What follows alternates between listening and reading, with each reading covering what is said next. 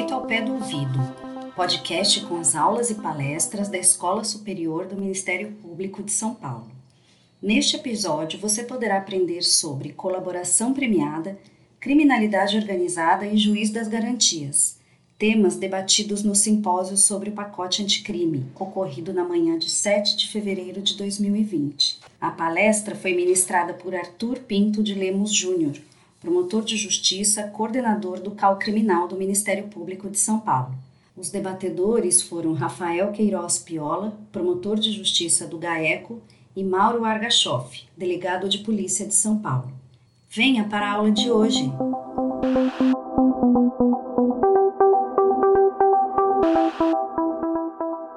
Bom dia a todos e todas. É, nesse terceiro, nessa terceira mesa, é, nós falaremos sobre colaboração premiada, criminalidade organizada e juiz das garantias. Doutor Arthur, nosso parceiro aqui da, da realização desse curso, do coordenador do Calcrim, Arthur Pintos de Lemos Júnior, fará o, a exposição né, é o Dr. Rafael Queiroz Piola, nosso colega também promotor de justiça, e convido para fechar a mesa o Dr. Mauro, Mauro Argachoff, delegado de polícia do Estado de São Paulo.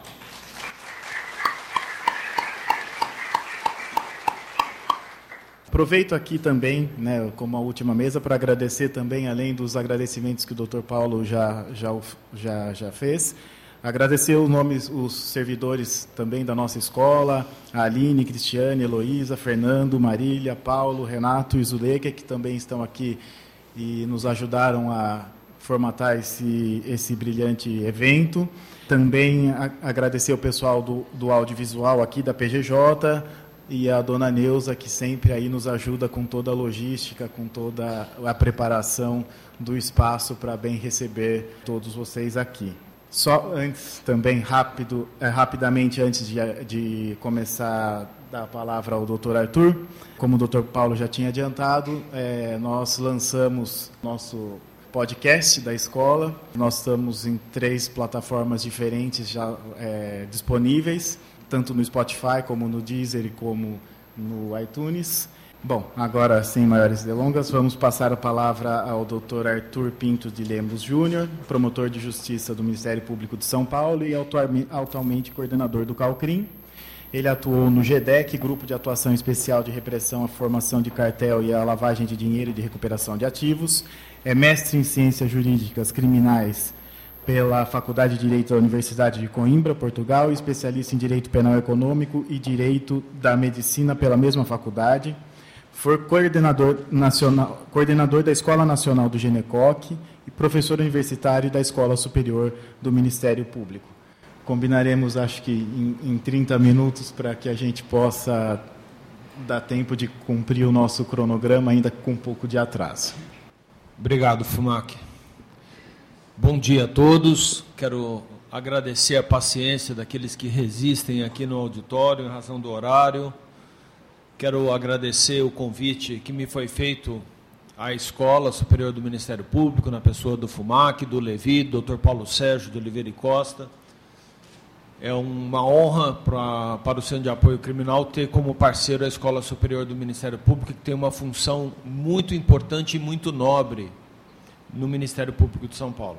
Não só para os membros, mas também para os servidores que ingressam na carreira e a gente está procurando cumprir essa missão juntos, de acordo com a política institucional que é, é vinda da Procuradoria-Geral de Justiça. Quero cumprimentar os meus colegas de mesa, o meu amigo Rafael Piola, o doutor Mauro, delegado de polícia.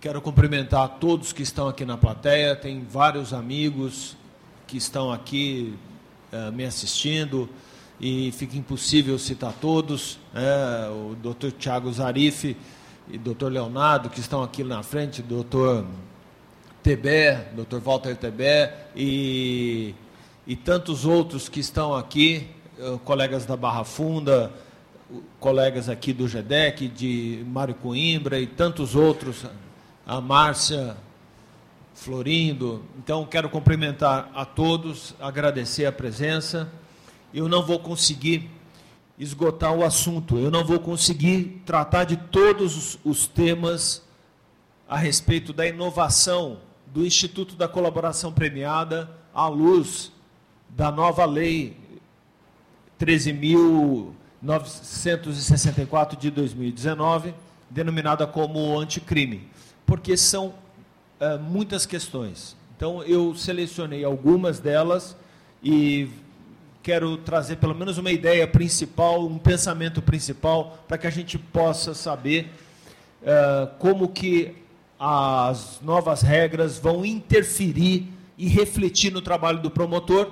E aqui não é só o trabalho do promotor de justiça do GAECO, não é só quem lida com crime organizado, lavagem de dinheiro, como no caso de São Paulo, o GEDEC, não é só para esses promotores, porque o promotor criminal também se vê, e o promotor das execuções também, Mário Coimbra, também se vê perturbado com as novas regras e também muitas vezes se depara com uma necessidade de uma colaboração premiada durante uma instrução criminal de um tráfico de drogas, de um crime de fraude à licitação pública, porque não raro se descobre que um pequeno delito pertence a uma engenharia criminosa muito maior no curso da audiência. E isso cabe ao promotor criminal lidar com esse assunto. Então, e muitas vezes o, o réu entende que quer se transformar num colaborador e entende que esse é um direito subjetivo seu e não é. Então, surgem diversas questões importantíssimas que precisam ser definidas o nosso sistema processual ele adota o modelo de justiça conflitiva e o modelo de justiça consensuada no âmbito da pequena, da média e da criminalidade complexa. Nesses três eixos nós encontramos é, esses dois modelos.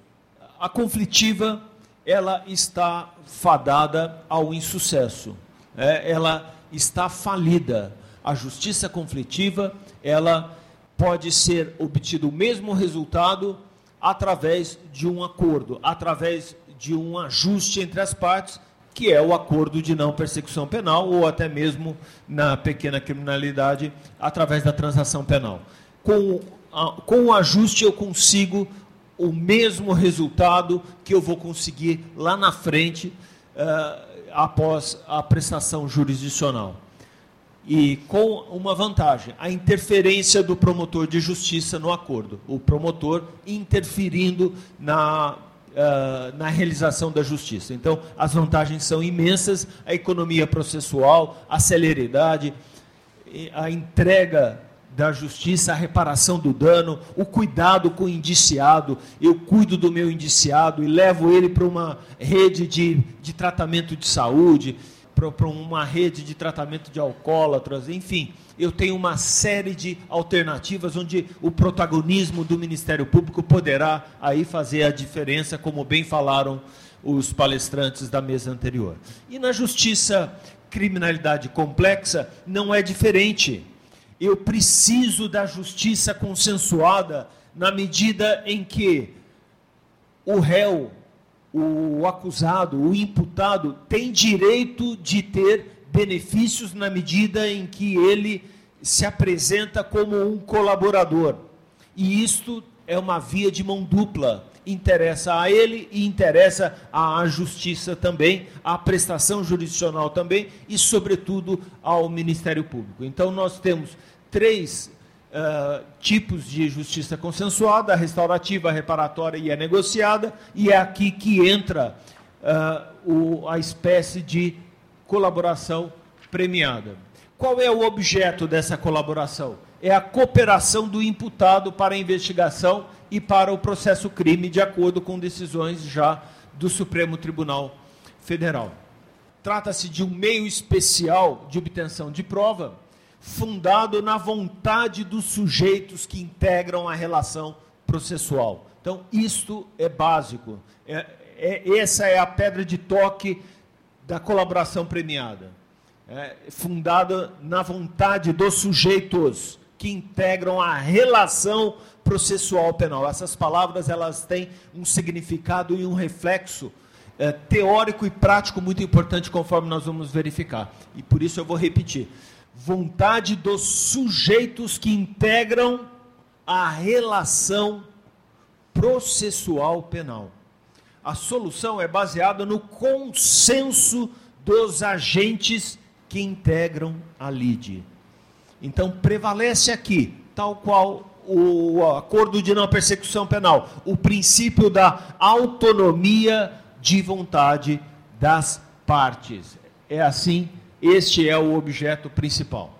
Bom, o contexto de análise da colaboração premiada, embora ela não seja exclusiva para os crimes de organizações criminosas, ela pode abranger outros crimes, outros delitos, e aqui eu invoco desde logo a, a, a, teoria do diálogo das fontes, uma teoria alemã do diálogo das fontes, onde, através da qual eu consigo estender para outros crimes diferentes daqueles tratados na Lei 12.850, a criminalidade organizada é o pano de fundo da colaboração premiada e do contexto em que ela se insere. E essa frase do Celso de Mello me parece ser bastante oportuna para descrever o que eu penso sobre a colaboração premiada. Ela incide neste contexto. Né? Ah, uma criminalidade, criminalidade organizada, num contexto eh, moralmente deteriorado, uma delinquência institucional cujos autores buscam capturar as instituições do Estado, valendo-se, para tanto, de organizações criminosas altamente sofisticadas. Muito bem, isso não é invenção da Lorena, isso não é invenção do Leonardo Rezec, isso não é invenção dos promotores do GAECO, dos promotores que lidam com o enfrentamento da criminalidade organizada ou da improbidade administrativa no combate à corrupção e desvio de dinheiro público. Trata-se de instituto que nasce no direito internacional. Trata-se de fruto de uma pressão internacional dos países comprometidos com o enfrentamento da criminalidade complexa. É importante que uh, os, o Poder Judiciário tenha essa consciência. Quando se quer, quando se muda o dia a dia de uma vara criminal através de um pedido de homologação de uma colaboração premiada, seja através de, um, de uma representação da autoridade policial, seja do promotor de justiça, o juiz se sente incomodado, o juiz que não é de uma vara exclusiva, o juiz que não lida com isso, porque isso acaba causando um grande transtorno para ele. Isto não é invenção do promotor de justiça nós atendemos um reclamo internacional. A colaboração premiada está prevista na Convenção de Palermo contra o crime organizado, está prevista na Convenção de Mérida. É importante que o Poder Judiciário, notadamente o paulista, os juízes estaduais, tenham a consciência de que nós nos obrigamos a combater a criminalidade organizada valendo-se desses meios especiais de captação de prova. Muito bem. Então, qual é a natureza jurídica da colaboração premiada à luz da nova lei prevista uh, na Lei 12.850, que foi alterada agora pela Lei Anticrime? O artigo 3, letra A, prevê expressamente que o acordo de colaboração premiada é negócio jurídico processual e meio de obtenção de prova, que pressupõe utilidade e interesse públicos. Esta regra seria o bastante para esgotar o meu tempo de fala. A análise desta regra, porque ela repercute no Instituto da Colaboração e orienta o seu regime jurídico, desde a legitimidade da sua propositura até a apreciação por parte do Poder Judiciário. Então, trata-se de um negócio jurídico processual que pressupõe a utilidade e interesse público, os quais são atendidos, desde que, adivinha, um ou mais dos resultados previstos na norma que, prevê, que dispõe sobre o, o enfrentamento à criminalidade organizada.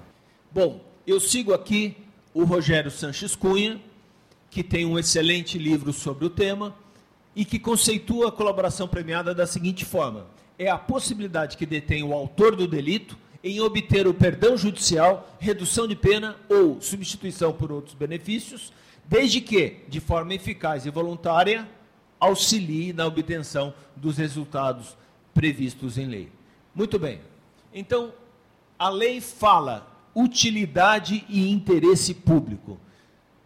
O legislador, ele procura fazer com que a colaboração premiada busque uma tutela mais eficaz e mais eficiente do bem jurídico tutelado. Há aqui uma avaliação de custo-benefício. Há aqui traz, incide aqui o princípio da economia do crime. Uma criminalidade organizada complexa, onde se apura a prática de crimes cometidos por uh, fraudes a licitações públicas que ocorre no estado de Goiás, numa pequena cidade de Goiás, onde se contratou uma construtora para fazer uma determinada obra pública na qual os donos da empresa não são os seus verdadeiros donos, são apenas testas de ferro, que não tem qualquer ato administrativo ou de comando na empresa, essa mesma fraude à licitação pública acontece em outros locais com outras envergaduras, com outra magnitude de dano. Então, vejam que se eu estou apurando um determinado crime complexo e que atinge uma, um dano de grande magnitude, onde não se basta apenas na fraude licitatória, mas atinge também a corrupção, a corrupção de vários funcionários públicos, de várias cidades, que atinge governos estaduais, federais, que compromete o sistema financeiro, porque há junto a lavagem de dinheiro a lavagem de dinheiro que perpassa pelo envio de dinheiro ao exterior e o seu retorno para o Brasil repatriado com investimento em economia, em restaurantes, em hotéis, hotéis nos quais vocês frequentam, porque frequentam o litoral brasileiro e lá estão vários hotéis fruto de lavagem de dinheiro, ou de restaurantes, onde vocês jantam em franquia de restaurante japonês ou de lanchonetes enfim, há uma série de problemas que, que orbitam esta constelação que é complexa e de difícil visualização. Eu não consigo, num único, numa única investigação, com os meios tradicionais de provas, esgotar a plenitude do fato criminoso. Eu não vou atingir a verdade real dos fatos. Eu preciso da colaboração premiada. Daí a utilidade. A utilidade e a eficiência na proteção do bem jurídico. A sem a colaboração premiada, eu não consigo ter êxito. Basta lembrar da apreensão dos computadores dos doleiros, que a polícia faz. A polícia apreende o computador de um doleiro e não consegue decifrar os códigos que lá estão porque está tudo codificado, linguagem cifrada. Se o, o doleiro não colaborar com a investigação, a investigação não avança. E eu não, descu não descubro quem são os beneficiários da dinheirama que circulou nos computadores daquele doleiro.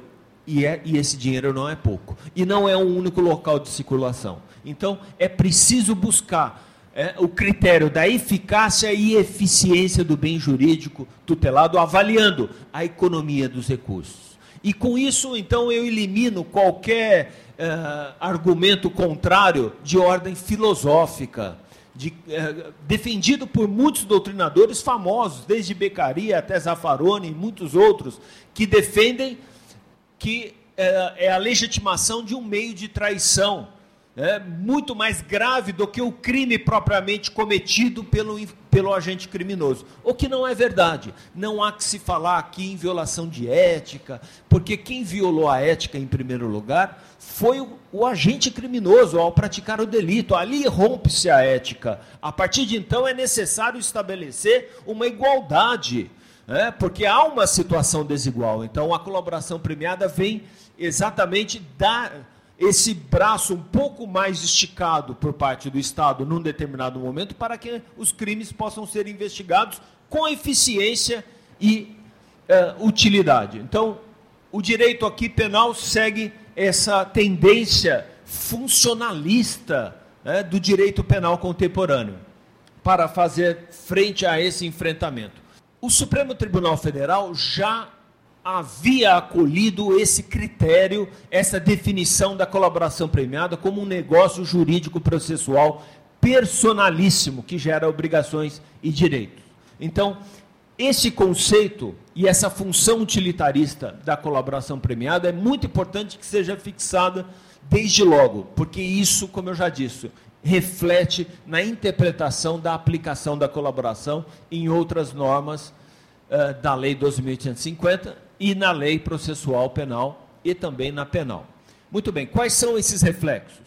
Bom, o acordo deve ser um reflexo de um ajuste bilateral de cláusulas, condições, prestações e contraprestações recíprocas, o que produz consequências significativas acerca de vários pontos do Instituto. Então, é fruto de um acordo bilateral, né, onde deve haver obrigações, deveres de ambas as partes, de, do, do Ministério Público ou do colaborador a consensualidade passa a ser a característica principal. Houve, sem dúvida nenhuma, com esse conceito de negócio jurídico processual, um fortalecimento da autonomia da vontade das partes. Há reflexos ainda profundos, como a substituição do sistema de legalidade estrita pelo da juridicidade negociada e um aumento do protagonismo convergente das partes com a redução da atuação do juiz. Se defendia, e o Gilmar Mendes defendia isso, Gilmar Mendes foi expresso num dos votos seus, em dizer que ele podia conceder a colaboração premiada independentemente da provocação das partes, prescindindo-se de um termo de acordo de colaboração premiada. E juízes aqui criminais da Barra Funda já decidiram no mesmo sentido. Eu presenciei alguns colegas enfrentando esse problema com magistrados concedendo benefícios previstos na Lei 12.850 de 2013 sem haver consenso entre as partes. Isso não está distante e isso vai continuar acontecendo. Então, como eu já disse, vocês podem seguir aí o informativo 942 do Supremo, que consta uma decisão que vai ao encontro do que eu estou falando e de encontro à decisão desses magistrados e do próprio Gilmar Mendes. Então, quais são os reflexos? Não é possível, e aqui eu concluo essa parte, a colaboração premiada unilateral. Não é possível essa tese somente o Ministério Público, outro reflexo, somente o Ministério Público pode celebrar o acordo de colaboração premiada. E de outro lado, trata-se de um autêntico meio de defesa conferido ao acusado, porque ele opta é, pela colaboração premiada como estratégia, verdadeira estratégia de defesa em razão dos prêmios que lhe são concedidos. Muito bem eu já volto nessa questão. Somente o Ministério Público pode celebrar o acordo de colaboração premiada de forma rápida, eu passei por isso. A nova lei também trata do, do início das tratativas da colaboração premiada. O legislador trouxe a experiência prática dos operadores do direito, sobretudo do Ministério Público Federal, que tem uma orientação conjunta muito bem redigida sobre esse assunto, e estas orientações viraram marco legal. Hoje constam aqui na lei. Então, o recebimento da proposta para a formalização de acordo de colaboração premiada demarca o início da negociação e constitui também marco de confidencialidade. Por que isso? Porque é importante estabelecer quando se iniciou as tratativas, quando elas iniciaram-se dentro, seja E isso sempre com o Ministério Público. Por quê? Porque nós entendemos que a autoridade policial pode representar pela incidência do Instituto. Então, quando se inicia esta tratativa, é importante fazer esse marco. E como é que é feito isso? Através de uma petição do colaborador ou do próprio Ministério Público com o indiciado, através da assinatura de um termo de confidencialidade que traz é, consequências caso haja o descumprimento da confidencialidade. Caso alguém vaze para a imprensa, caso alguém vaze para uh, um outro correio ou para uma outra pessoa envolvida. Então é importante estabelecer um marco. Por que, por que isto? Porque uh, o acordo de colaboração premiada, não raro, ele conta também com um outro benefício que é a imunidade penal, que só é possível ser dado a um agente criminoso. Então é importante que aquele que chega em primeiro lugar tenha assegurado o seu direito de firmar esse acordo.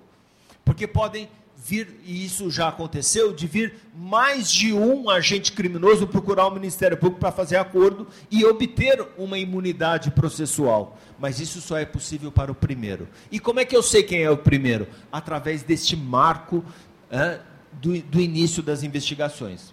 Esse, esse início das tratativas estabelece a confidencialidade que precisa ser respeitada. Nós temos um termo de confidencialidade no, no, na página do Centro de Apoio Criminal, consta lá para que possa orientar os colegas como fazer isso. O Ministério Público Federal já tratava disso.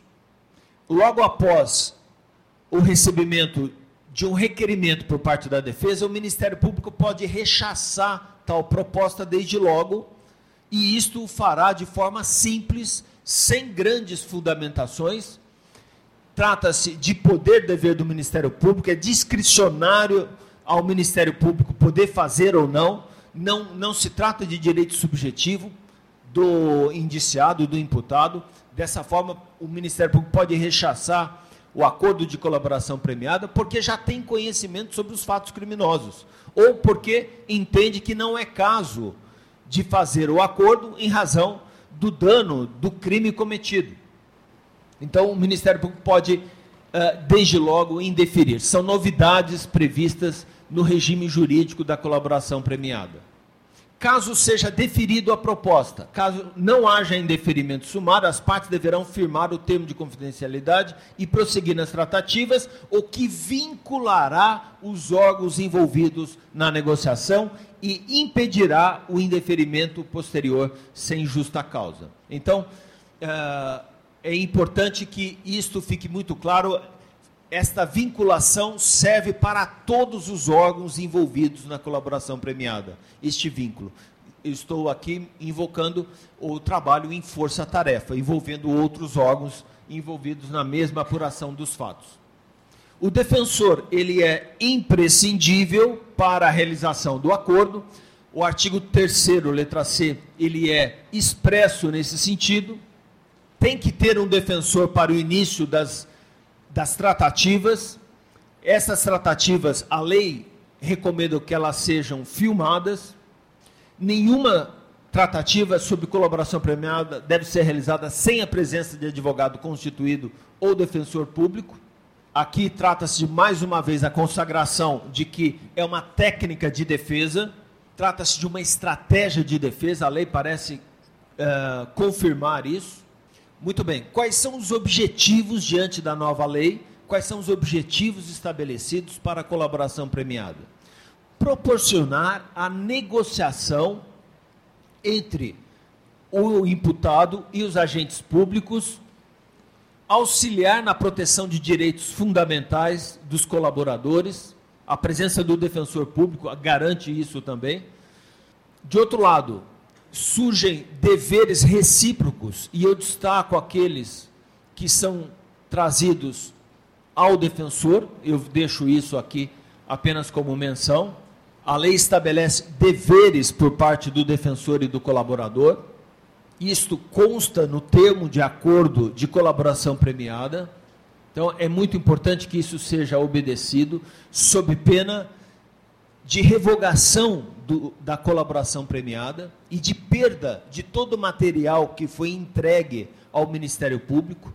Não se devolve esse material ao investigado, ao defensor, diferentemente do, de uma tratativa que não teve êxito. Se eu estou fazendo uma tratativa com um advogado de defesa e o advogado me mostra toda a documentação que ele tem, tudo que incrimina seu cliente, mas as tratativas não avançam eu, a, e não se faz, não se firma o acordo, aí é diferente. Aí eu tenho que devolver todo este material é, e não posso aproveitar as provas que eu tomei conhecimento. Eu tenho que apurar e chegar a essas provas de uma outra forma, é, com uma outra estratégia, que não a da colaboração premiada. Isto já aconteceu várias vezes. E aqui é muito importante a boa fé e a ética das partes envolvidas. Então, quais são os requisitos para a colaboração premiada? Então, a narrativa de todos os fatos ilícitos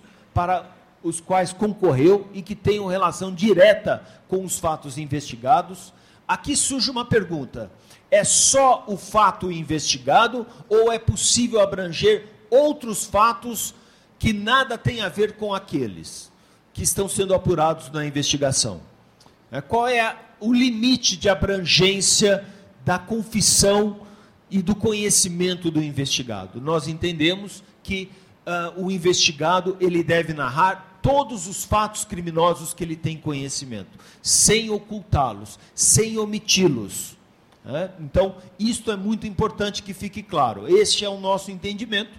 Há divergência na doutrina, há quem entenda que é só o fato investigado, que consta ali nos limites deduzidos na portaria inicial de, de apuração do inquérito policial ou de um procedimento investigatório criminal. Nós divergimos, é, uh, aqui o Supremo Tribunal Federal já, decidi, já decidiu pela possibilidade da, de uma maior abrangência. Isso acontece em outras situações, como por exemplo na interceptação telefônica. Eu estou apurando a prática de um crime de homicídio, surge a notícia de crimes de, de corrupção, crimes sexuais, e eu não estou impedido de instaurar um novo procedimento para apurar tais fatos criminosos. Então, é possível sim o encontro fortuito de provas e é possível sim que o investigado seja compelido a dizer tudo aquilo que ele sabe. Uma omissão dolosa, dolosa não a culposa, às vezes decorrente até da pouca, do pouco interesse do Ministério Público, não leva à rescisão do acordo, mas a omissão dolosa pode levar sim. Outros requisitos: voluntariedade, colaboração e investigação, a colaboração efetiva e as condições subjetivas favoráveis. Então, com esse último requisito, eu defendo, não se trata de direito subjetivo do indiciado ou do imputado. Esses requisitos, eles podem ser vistos também aqui no artigo 4 Aqui eu falo um pouco da efetividade.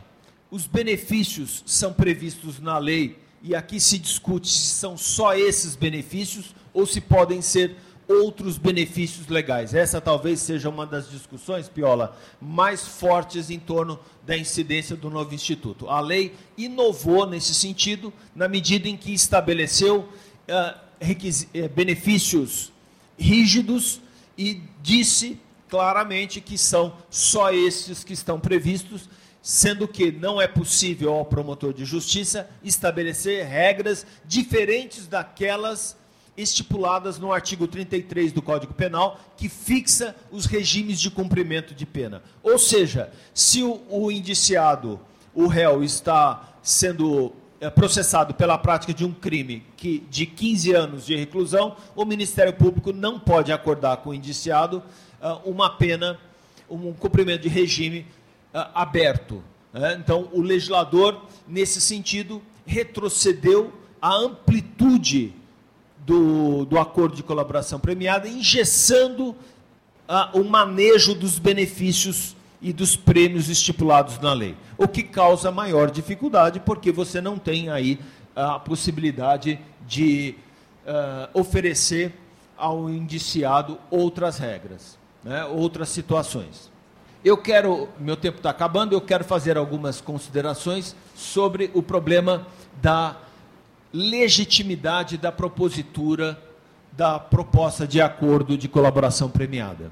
É verdade que a lei contempla autoridade policial como eh, legítima para o oferecimento do acordo de colaboração premiada. E é verdade também que o Supremo Tribunal Federal decidiu recentemente essa questão, dizendo que, em termos, o delegado de polícia pode ofertar, fazer a proposta de colaboração premiada diretamente ao juiz, ouvido o Ministério Público. E também, por fim, é verdade que o Supremo Tribunal Federal recentemente acolheu e homologou uma colaboração premiada uh, oferecida pela defesa, uh, oferecida pela polícia, sem que o Ministério Público tenha concordado, sendo certo que nesse caso não a polícia não ofereceu qualquer prêmio ao indiciado. Bom, é, quer me parecer que era a, a, o Supremo Tribunal Federal terá que rever a sua decisão anterior. A decisão do Supremo que autoriza a polícia a oferecer o acordo de colaboração premiada deverá ser revista diante do novo conceito que ingressou uh, no ordenamento jurídico e fixou um regime jurídico diferenciado para a colaboração premiada. Realçou-se aqui, destacou-se de maneira muito clara que se trata de um negócio jurídico processual das partes e a autoridade policial não é parte processual. Tampouco pode recorrer de uma decisão que indefere uma representação sua. Imagine, o doutor Mauro faz uma representação pela colaboração premiada. O juiz indefere por algum motivo. Como que a autoridade policial vai recorrer dessa decisão se ela não é parte? Então me parece que há para o sistema e sobretudo para o indiciado uma insegurança jurídica muito forte. Mas não é só este o argumento. Em vários momentos, embora o legislador não seja feliz, porque ele admite ali a autoridade policial, e deveria mesmo admitir, porque é o delegado que está 24 horas apurando a prática do crime. É importantíssimo o papel do, da autoridade policial para que ela possa levar a representação ao Ministério Público a representação não é ao juiz, é ao Ministério Público. Então, o, o, delegado faz a representação ao Ministério Público, que vai negociar, e assim seria o ideal, juntamente com o delegado de polícia, na, nas dependências policiais ou nas dependências do Ministério Público, tanto faz. E, se possível, assinem juntos, como já aconteceu em Osasco. Os colegas em Osasco, os promotores criminais, subscreveram um acordo conjunto com a autoridade policial, e isso já aconteceu várias vezes também no âmbito federal. Então, a autoridade policial é, não tem como oferecer benefícios, prêmios ao indiciado que transigem com aquilo que é privativo, de acordo com o artigo 129, inciso 1 da Constituição Federal, ao Ministério Público, que é questões relacionadas com a ação penal benefícios processuais penais que só são possíveis, previstos em lei expressamente, ao titular da ação penal. Então, me parece que a provocação aqui da autoridade policial é ao Ministério Público e não ao magistrado. E o magistrado não pode acolher, em razão do sistema acusatório que se estabeleceu com a lei anticrime, autoridade, a autoridade judiciária não pode acolher uma representação policial sem que o Ministério Público tenha acordado com a polícia. É ao Ministério Público que se deve fazer a representação. E não poderia ser diferente. Quem é o titular da ação penal, quem tem a estratégia para estabelecer a acusação, é o promotor. O delegado sabe como investigar. O delegado sabe como produzir a prova. Agora, o que tem que ser produzido de prova, quem sabe somos nós, promotores de justiça, que somos nós que vamos deduzir a ação penal. Sou eu que sei o que eu preciso. Agora, eu não sei investigar. Quem sabe, quem tem o know-how para é, certas investigações, é, embora a gente também investigue, notadamente nos crimes de colarinho branco, na corrupção, no enfrentamento da criminalidade complexa, a gente investiga junto com a polícia. Nós sozinhos não conseguimos fazer nada, nós dependemos da polícia judiciária, na grande maioria das vezes, mas neste âmbito de atuação do direito e da, na justiça penal negociada, não é possível que a autoridade policial possa fazer um negócio com a parte alijando, presidindo-se do membro do Ministério Público. E tampouco o juiz poderia decidir sem que o Ministério Público tenha participado de tais negociações e deduzido um termo de acordo com cláusulas que vão repercutir e fixar a decisão lá na frente, porque o juiz não poderá decidir de forma diferente do que foi acordado e homologado pelo juiz de garantias de acordo com a sistemática do pacote anticrime. Ele vincula, está vinculado se acolhido os critérios de eficiência e utilidade. E se o juiz julgar procedente a acusação. Então vejam a repercussão. Em razão disso, é que eu concluo que eu, com isso não diminuo o trabalho da polícia, não diminuo o papel da polícia judiciária, muito pelo contrário. Eu coloco o delegado do meu lado como parceiro de trabalho para apurar as práticas do crime. Quem, me, quem conhece o meu trabalho sabe que a gente não consegue investigar sem que a gente tenha um corpo policial do nosso lado trabalhando junto, é, notadamente é, nas investigações de campo, nas investigações é, até o laboratório de lavagem de dinheiro da polícia, é um dos melhores do país de São Paulo, é um dos melhores do Brasil e são parceiros nossos constantes. Eu Peço desculpas aí pelo excesso de tempo e agradeço aí a paciência de todos.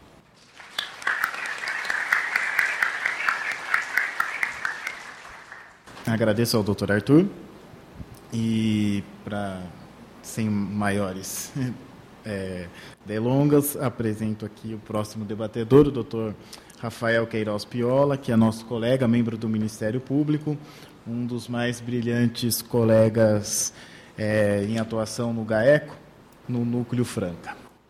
Bom dia a todos. É, eu quero agradecer o convite em nome do Dr. Paulo. É um, muita honra estar compondo essa mesa. Quero cumprimentar todos os colegas assessores, em nome do Dr. Levi, que fez o convite a mim.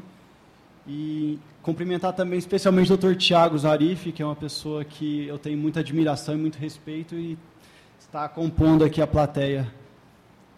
Bom, Primeiramente, Arthur, você foi brilhante na sua exposição, é, trouxe muitos pontos sensíveis da lei. E eu quero destacar aqui minha análise com base no trabalho que a gente faz no GAECO, no, no meu caso, no Núcleo de Franca, e várias implicações que a lei trouxe para nós nesse instituto tão importante no combate ao crime organizado.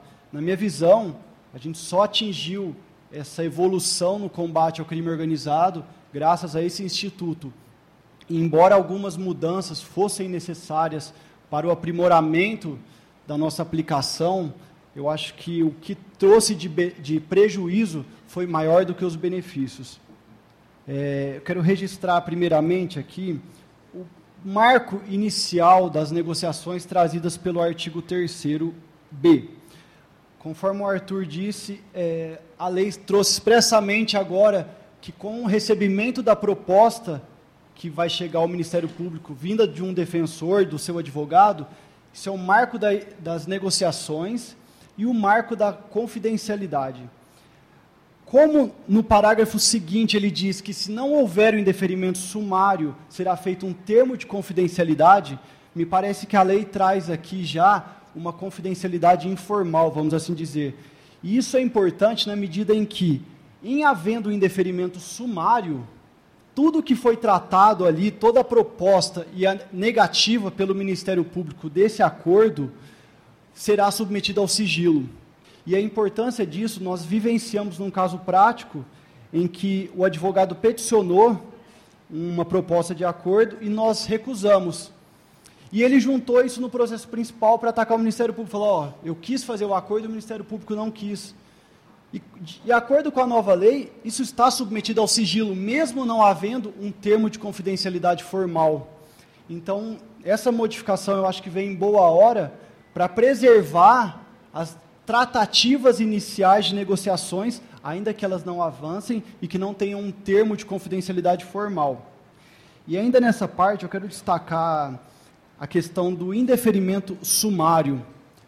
Eu li essa semana o recente livro é, publicado pelo Dr. Nucci, e com a devida vênia, ele dispõe que esse indeferimento sumário caberá ao juiz das garantias. E me parece equivocado na medida em que essa tratativa é direto com o Ministério Público, inclusive havendo uma vedação legal pelo parágrafo 6 que diz que o juiz não participará das negociações. Isso vai de encontro ao espírito das modificações, em que o juiz ele não participará em nenhum momento da investigação e muito menos das tratativas. Então concordo plenamente com o Arthur de que cabe a nós, promotores, ao recebermos essa proposta, se entendermos que não estão presentes os requisitos, indeferir sumariamente.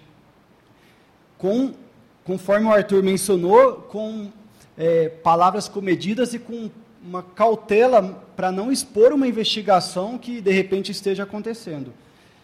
E que, se não for caso de indeferimento sumário, aí sim haverá o termo de confidencialidade. É, nesse momento eu quero é, ressaltar aqui também, se não houver é, o prosseguimento das negociações, em havendo indeferimento sumário, de forma justificada, se caberia ao eventual colaborador algum recurso ou mesmo aplicação do artigo 28 nesse caso. Eu adianto que, no meu entendimento, não seria possível, é, principalmente pelo que o Arthur falou. É uma quem está tocando a investigação, quem preside essa investigação, tem conhecimento dos fatos, é quem conhece a fundo tudo que está sendo tratado ali.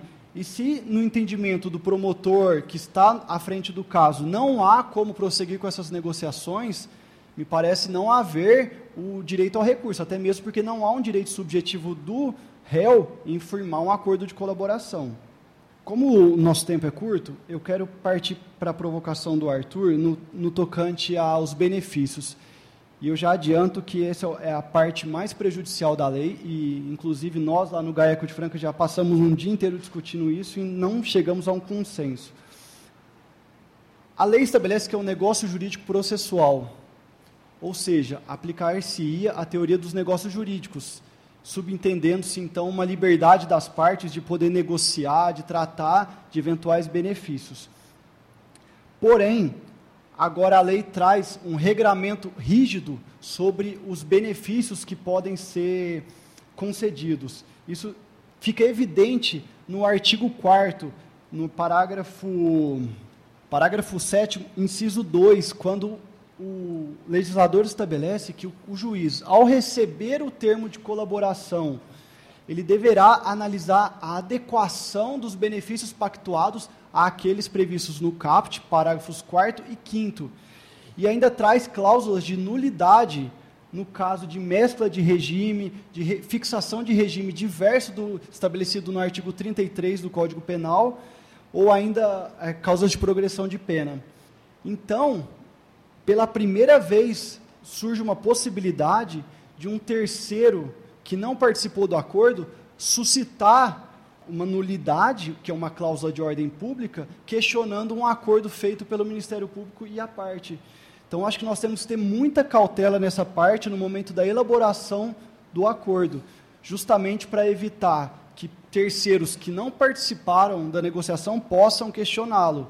E a gente sabe que, no, na prática, às vezes uma colaboração dura um, dois anos, e você perder todo esse trabalho lá na frente por conta de uma cláusula nula é extremamente prejudicial. Então, é, no meu modo de ver, isso não foi bom para nós, não é uma modificação boa, justamente porque você limita os benefícios que você pode conceder para um colaborador. E no caso concreto, é, nós temos números aqui demonstrando que mais de 80% dos acordos de colaboração feitos por todos os núcleos do GAECO de 2016 para cá envolvem crimes de colarinho branco. E o criminoso do colarinho branco, o primeiro pedido dele é: eu não quero voltar para a cadeia, eu não quero ficar na cadeia. E você, tendo limitações para de repente conceder, conceder um benefício que o retire da cadeia, que o retire do regime prisional, você pode inviabilizar um acordo altamente efetivo no combate ao crime organizado. Então, acho que nós vamos ter que buscar soluções, é, estudar com calma é, essa questão da, das limitações dos benefícios, mas eu acho que nesse ponto nós temos que ter cautela nesse primeiro momento para evitar a nulidade aí de um acordo e que será com certeza questionado. Isso o STF já pacificou que terceiros não participantes do acordo não podem é, questioná-lo justamente por não ter participado, é um negócio personalíssimo entre as partes. Porém, em havendo uma cláusula de nulidade de ordem pública, pode surgir um, uma possibilidade de que isso venha a ser questionado. Outra modificação que eu entendi muito prejudicial está no, artigo 4 parágrafo 16. O parágrafo diz o seguinte: nenhuma das seguintes medidas será decretada ou proferida com fundamento apenas nas declarações do colaborador. Antigamente, a lei anterior dispunha que apenas a sentença condenatória não seria proferida com base na, nas declarações do colaborador. E agora ela traz que medidas cautelares reais ou pessoais. Veja, com certeza, apenas a palavra do colaborador, ela deve ser vista com ressalvas, com cautela. Porém, eu acho que você vedar de forma expressa, taxativa, uma medida cautelar que, num caso concreto, se mostre necessária, é extremamente prejudicial. E eu trago aqui apenas um exemplo: um colaborador que chegue, procure o Ministério Público e traga um caso de lavagem de dinheiro, de organização criminosa, e demonstre que o chefe da organização está fugindo do país, está levando provas, está com passagem comprada, não há tempo hábil de você praticar atos investigatórios para comprovar aquele, aquelas declarações. Simplesmente por conta disso, você não vai poder decretar uma medida cautelar real, como, por exemplo, uma disponibilidade de bens, ou mesmo uma medida cautelar pessoal, como a apreensão de um passaporte. Então, me parece extremamente prejudicial isso e vai de, de encontro à própria natureza cautelar da medida. Devidamente justificado e mostrada a excepcionalidade da medida, eu não vejo como o juiz não poder decretar uma medida dessa num caso concreto. Eu não estou defendendo que isso deva ser a regra, que deva se pedir uma prisão, por exemplo, é, apenas com base nas declarações, mas eu acho que o caso concreto pode mostrar a necessidade dessa medida cautelar. Então, esse, para mim, é um dos incisos que a gente tem que fazer uma leitura dele com base nos princípios constitucionais, e, e, tentar uma medida no caso concreto para que a gente possa reverter essa proibição. Por outro lado, é, nos pontos positivos, eu vejo que a lei trouxe algumas obrigações para o colaborador. Por exemplo, agora cabe ao defensor e ao colaborador já trazer a proposta com seus anexos. É uma obrigação do advogado que ele deve organizar isso e trazer é, de forma esquematizada para o promotor de justiça. Isso eu acho salutar, porque você estabelece as obrigações e deveres de cada parte na, na, no acordo. Quero pontuar ainda o que o Arthur mencionou a respeito do, da legitimidade da colaboração, e eu estou plenamente de acordo na questão, ainda mais com a mudança da lei de que apenas o promotor de justiça poderá afirmar esse acordo. Me parece que é muito claro isso na medida em que o Ministério Público titular da ação poderá decretar um arquivamento ou mesmo denunciar um caso em que houve um acordo entre o delegado de polícia e homologado judicialmente, mas que não houve a participação do titular da ação. Eu concordo que nós devemos trazer o, o delegado para participar conosco de um acordo num caso de uma, de uma investigação conjunta, mas você admitir que o delegado possa fazer isso sem que o Ministério Público tenha conhecimento ou tenha concordado com esse acordo, você trará um prejuízo para o caso concreto e muitas vezes o promotor que não participou não está vinculado. Então, ele poderá de denunciar, por exemplo, um caso em que houve um, um benefício e isso será prejudicial para o próprio colaborador.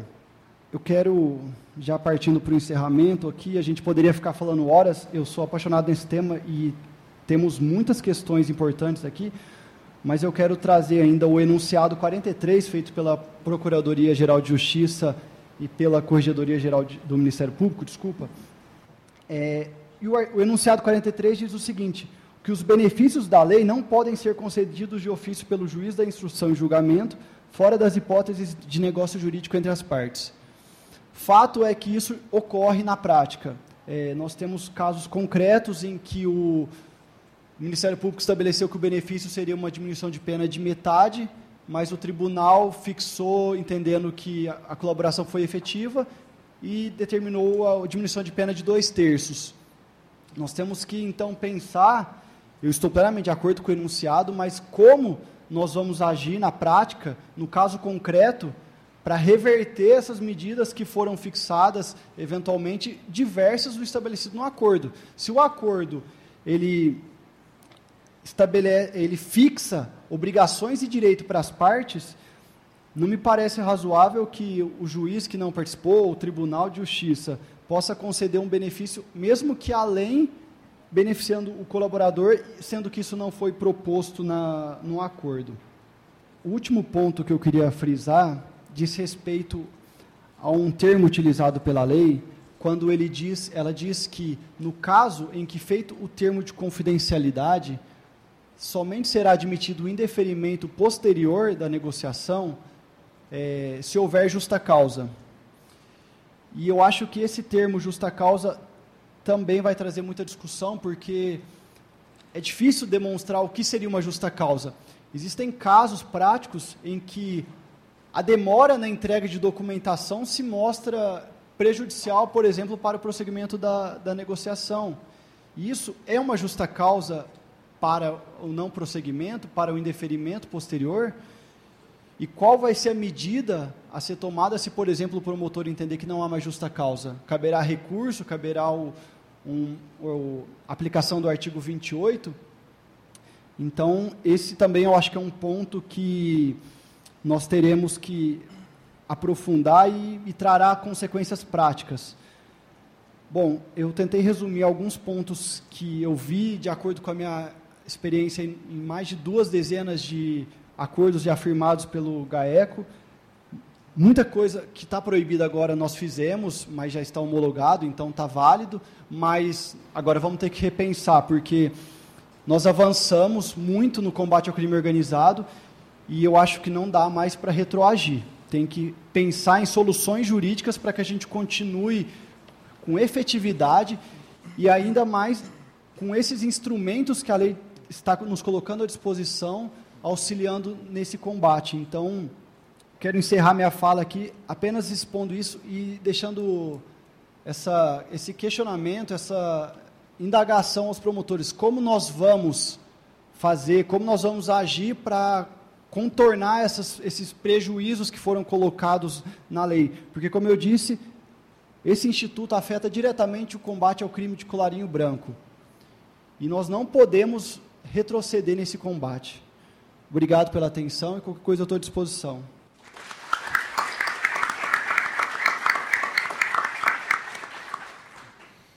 Bom, dando prosseguimento aos trabalhos é, e reforçando mais uma vez o caráter aqui de, é, de fazer um evento que seja aberto é, e também é, plural no sentido de trazer outras visões e outros debates para que não se torne, como disse o, o Dr. Glauco, o defensor que disse antes, uma conversa em si mesmada para nós, né?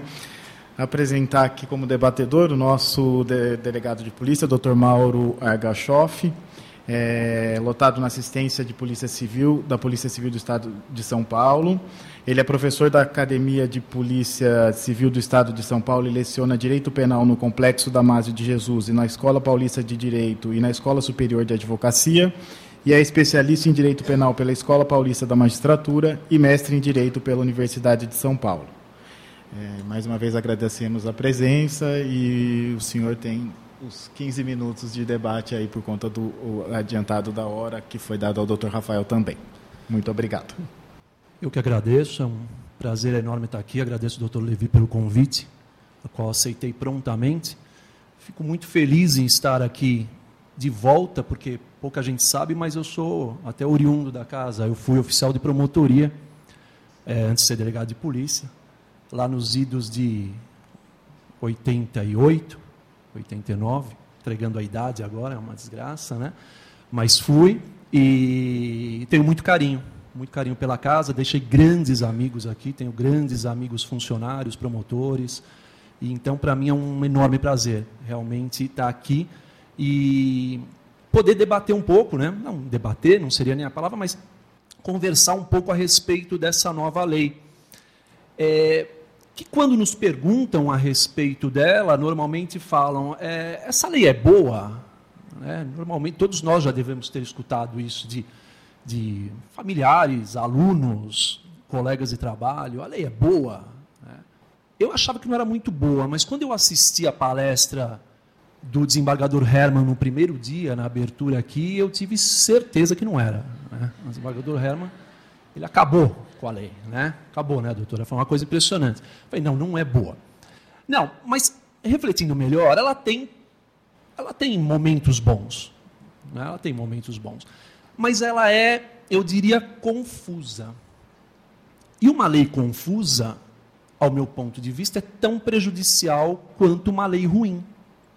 Quando nós esperamos uma lei auto-intitulada de lei anticrime, nós todos esperamos uma lei que efetivamente venha para um combate à criminalidade. Isso não importa a qual carreira pertençamos, né? isso é da sociedade. Todos nós queremos um combate efetivo à criminalidade. E em certos pontos da lei, nós nos deparamos com uma lei que parece uma lei é, não é, anticrime, mas anticombate ao crime. Uma coisa impressionante. Devido à sua complexidade. É uma lei que tem tantas arestas que nós precisamos ficar aqui de, discutindo por manhãs né, inteiras para parar, tentar aparar essas arestas. E aqui no caso, no tema proposto hoje, colaboração premiada, criminalidade organizada e juiz das garantias, eu quero me ater um pouco mais, tendo em vista até que meus dois antecessores já explanaram brilhantemente a respeito do tema da colaboração premiada, mas eu gostaria de me ater um pouco mais à questão da organização criminosa em si, que lógico que podemos fazer aí um parâmetro também com a, com a questão da colaboração. Quando nós falamos de organização criminosa, nós notamos o quê? Que a lei anticrime, ela se preocupou muito com isso. Especificamente num ponto, nós podemos ver nessa lei ela falando muito de organização criminosa armada ela se preocupa muito com essa questão da organização criminosa armada. Toda hora ela vem nesse sentido. Se nós pegarmos, por exemplo, o artigo 14 aqui da lei, em que ela vai diretamente para 12.850, e ela fala que a 2.850 passa a vigorar com as seguintes alterações. Artigo 2 né, esse é o artigo 14 da lei, aí ele insere no artigo 2 da 12.850 e eu vou direto ao parágrafo 8 e ela fala assim: as lideranças de organizações criminosas armadas ou que tenham armas à disposição deverá iniciar o cumprimento de pena em estabelecimentos penais de segurança máxima. E aí você para para analisar e você vê que ela se refere a lideranças de organizações criminosas armadas. O grande problema é que quando nós estamos em uma investigação, e aqui eu falo do lado efetivamente da investigação, viu, doutor Arthur, que colocou muito bem a questão. A Polícia Civil, ou a Polícia Federal, o delegado de polícia, ele investiga. Ele é talhado para investigar. Depois eu até entro na questão que o doutor Arthur provocou com referência à delação. Mas ele é talhado para investigar. E quando nós nos deparamos com uma investigação de uma organização criminada, criminosa, desculpem, eu posso afirmar que nem sempre é fácil você estabelecer as lideranças. No papel é muito bonito. Quando você fala liderança, parece que a pessoa vem com a escrito na testa, né? Sou o líder da organização criminosa. Não é o que acontece. Muitas vezes nós não estabelecemos com toda a precisão a liderança. E a lei vem e fala que a liderança, ou as lideranças, é que iniciarão o cumprimento da pena em estabelecimentos penais de segurança máxima. Acontece que muitas vezes membros de organizações criminosas, não líderes, são muito mais agressivos do que os líderes. E a lei não se refere a eles, deixa somente para as lideranças. Quando nós vamos para o parágrafo nono, estamos no oitavo, vamos para o nono, o nono anda bem melhor. Ele fala assim: o condenado expressamente em sentença por integrar organização criminosa, por crime praticado por meio de organização criminosa, não poderá progredir de regime de cumprimento de pena. Aqui ele já não fala mais em liderança. Aqui ele já fala em condenado. Então ele já anda bem melhor nesse sentido também. Mas vejam, é uma coisa para se discutir. Por que se utilizou o termo liderança em um? Por que o termo condenado em outra? Por que essa falta de técnica legislativa com referência a uma mesma questão, a um mesmo diploma legal? Ok, dentro disso e dentro da questão de investigação e de organização criminosa, eu não poderia deixar de falar do Instituto da Infiltração Virtual a infiltração virtual que surge agora através dessa, dessa nova lei, a chamada lei anticrime, que já existia, é lógico, nós já tínhamos a figura da investigação criminal, da, da, da infiltração virtual, desculpe. O que, que nós temos? Nós temos a figura da investigação policial. Fazemos a investigação policial. A investigação, ela é um gênero do qual surgem duas espécies, a física e a virtual. Essa infiltração virtual, ela já surgiu no ECA. Nós já tínhamos essa figura e temos essa figura no ECA, naquelas questões de pedofilia e tudo mais. Então temos essa infiltração virtual. Também prevista, mas aí na forma física, não na forma virtual, mas na forma física, na lei de drogas. E tínhamos na lei de organização criminosa também. Pois bem, agora, sem contar também Convenção de Palermo. Convenção de Palermo já falava de infiltração virtual. Só que agora o que acontece? Nós temos ela efetivamente na lei de organização criminosa, infiltração virtual. Então, olha lá.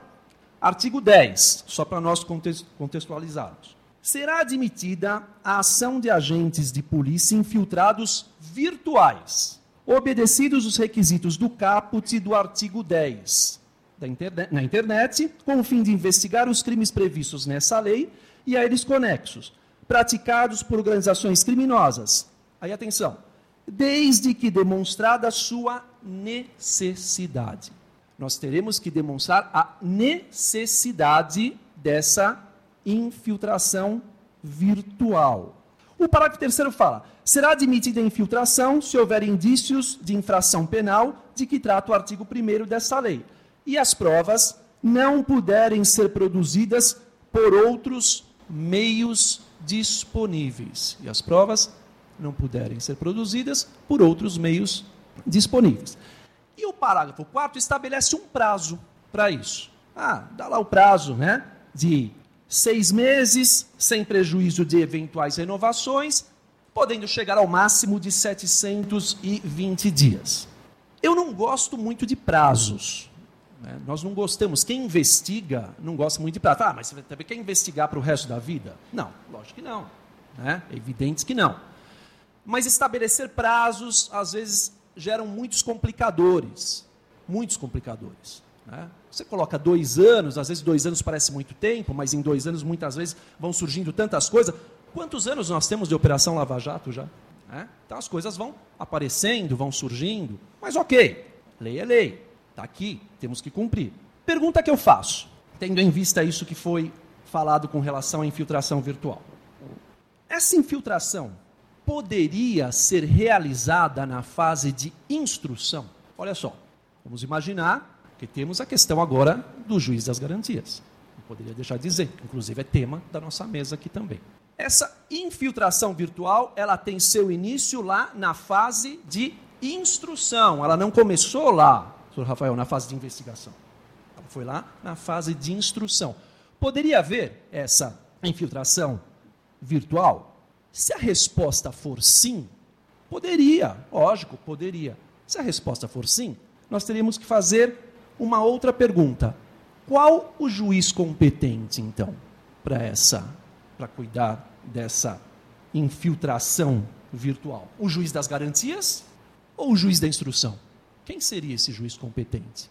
Se nós respondermos, ora, o juiz das garantias, então eu venho com uma outra indagação. Como fica o processo durante esse período? Porque nós já estamos na instrução. O que, que nós vamos fazer com o processo nesse período? O processo que está em andamento.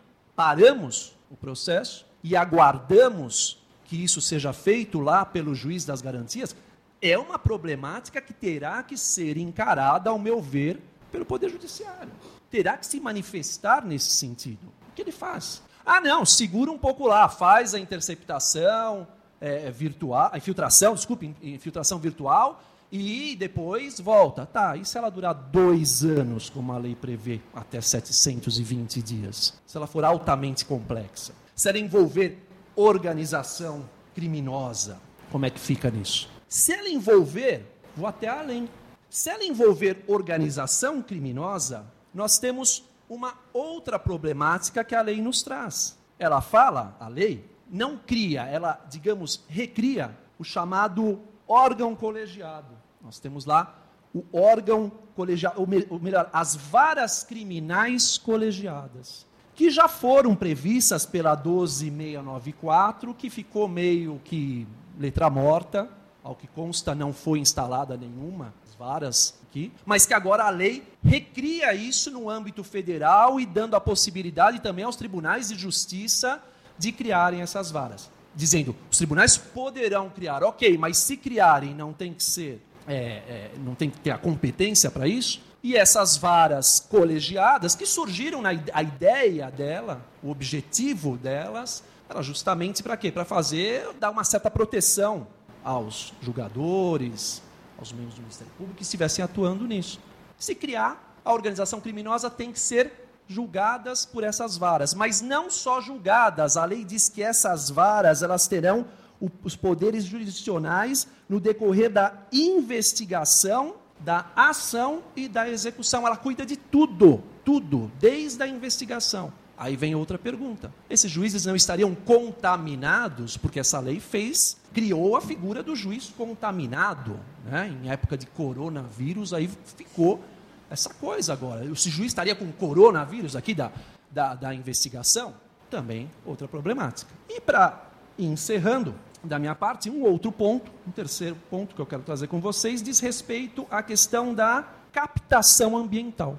Que eu não posso deixar de dizer também, que é uma coisa muito utilizada. A, interceptação telefônica ela é amplamente utilizada por todos nós. Né?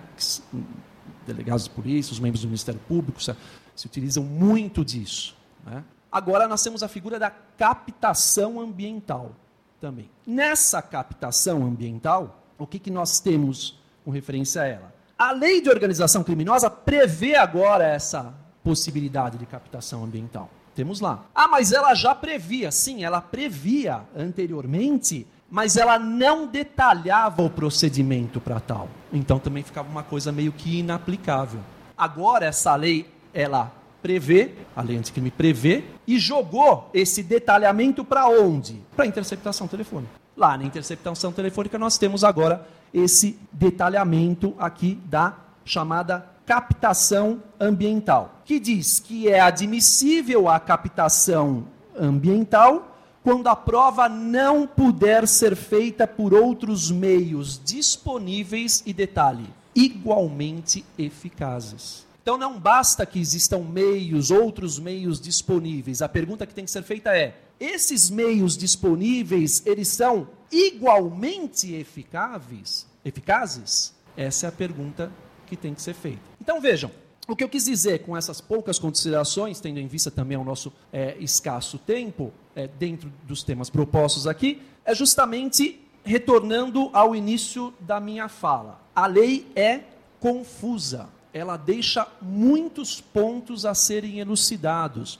Nós teremos muitos recursos e muitas consultas aos nossos tribunais superiores. Nós teremos que aguardar isso. Né? Já estamos com uma, já está em andamento aí a questão da suspensão dos juízes e, e, e de, de garantia e tudo mais.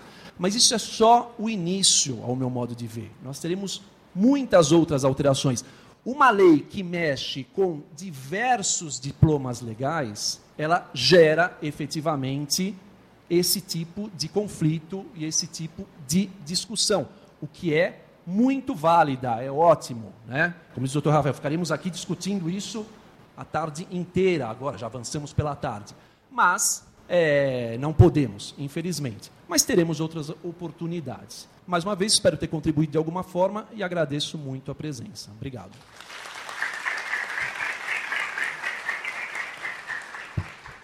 Doutor Arthur só pediu algumas considerações. Eu lembro a todos que é, hoje teremos a posse da Escola Superior aqui às quatro horas, do novo diretor, da nova diretoria. Convido a todos para estarem presentes. Até por isso peço ao doutor Arthur a compreensão da rapidez, porque nós precisamos ainda arrumar o, a sala para o evento. Eu queria fazer duas considerações muito rápidas. Quanto à liderança, a lei exige que a gente indique quem é o líder. Isso precisa estar claro no processo para que ele possa ter um regime diferenciado de cumprimento de pena. E realmente isso é muito difícil. Eu lembro do caso do mensalão. Quem é o líder daquela organização criminosa? Fazendo uma análise jurídica do problema, sem qualquer eleição de partido político, quem seria o líder? Eu tenho dificuldade de dizer, mas eu tenho facilidade em encontrar na imprensa. A imprensa quer eleger um líder, mas eu, como promotor de justiça, não sei se é isso mesmo. Tenho muitas dúvidas. Então é preciso tomar muito cuidado, realmente isto é muito difícil. Geralmente o líder está ligado à chave da lavagem de dinheiro. Esse geralmente é o líder, né? mas é um critério que a gente costuma utilizar. Nem sempre dá certo e ele não serve para todos os casos. Outra situação é a corroboração para a obtenção de medida cautelar por parte uh, do Ministério Público uh, na medida em que a nova lei exigiu em decisões cautelares a demonstração da corroboração. O Dr. Rafael Piola acha que é possível isso e isto realmente é polêmico, ele tocou num ponto muito importante. A colaboração premiada é meio de obtenção de prova. Se ela é meio de obtenção de prova, por si só ela não prova nada. Então, se eu só tenho a colaboração premiada, eu não consigo requerer uma medida cautelar. Se eu prosseguir assim, eu acho muito perigoso, Piola, eu prosseguir com uma cautelar sem ter o critério da corroboração satisfeito. Mas acho interessante sua tese, que é excepcionalmente em casos urgentes, é, onde o bem jurídico tutelado exija uma pronta atuação do, da, do juiz, que seja possível. Obrigado.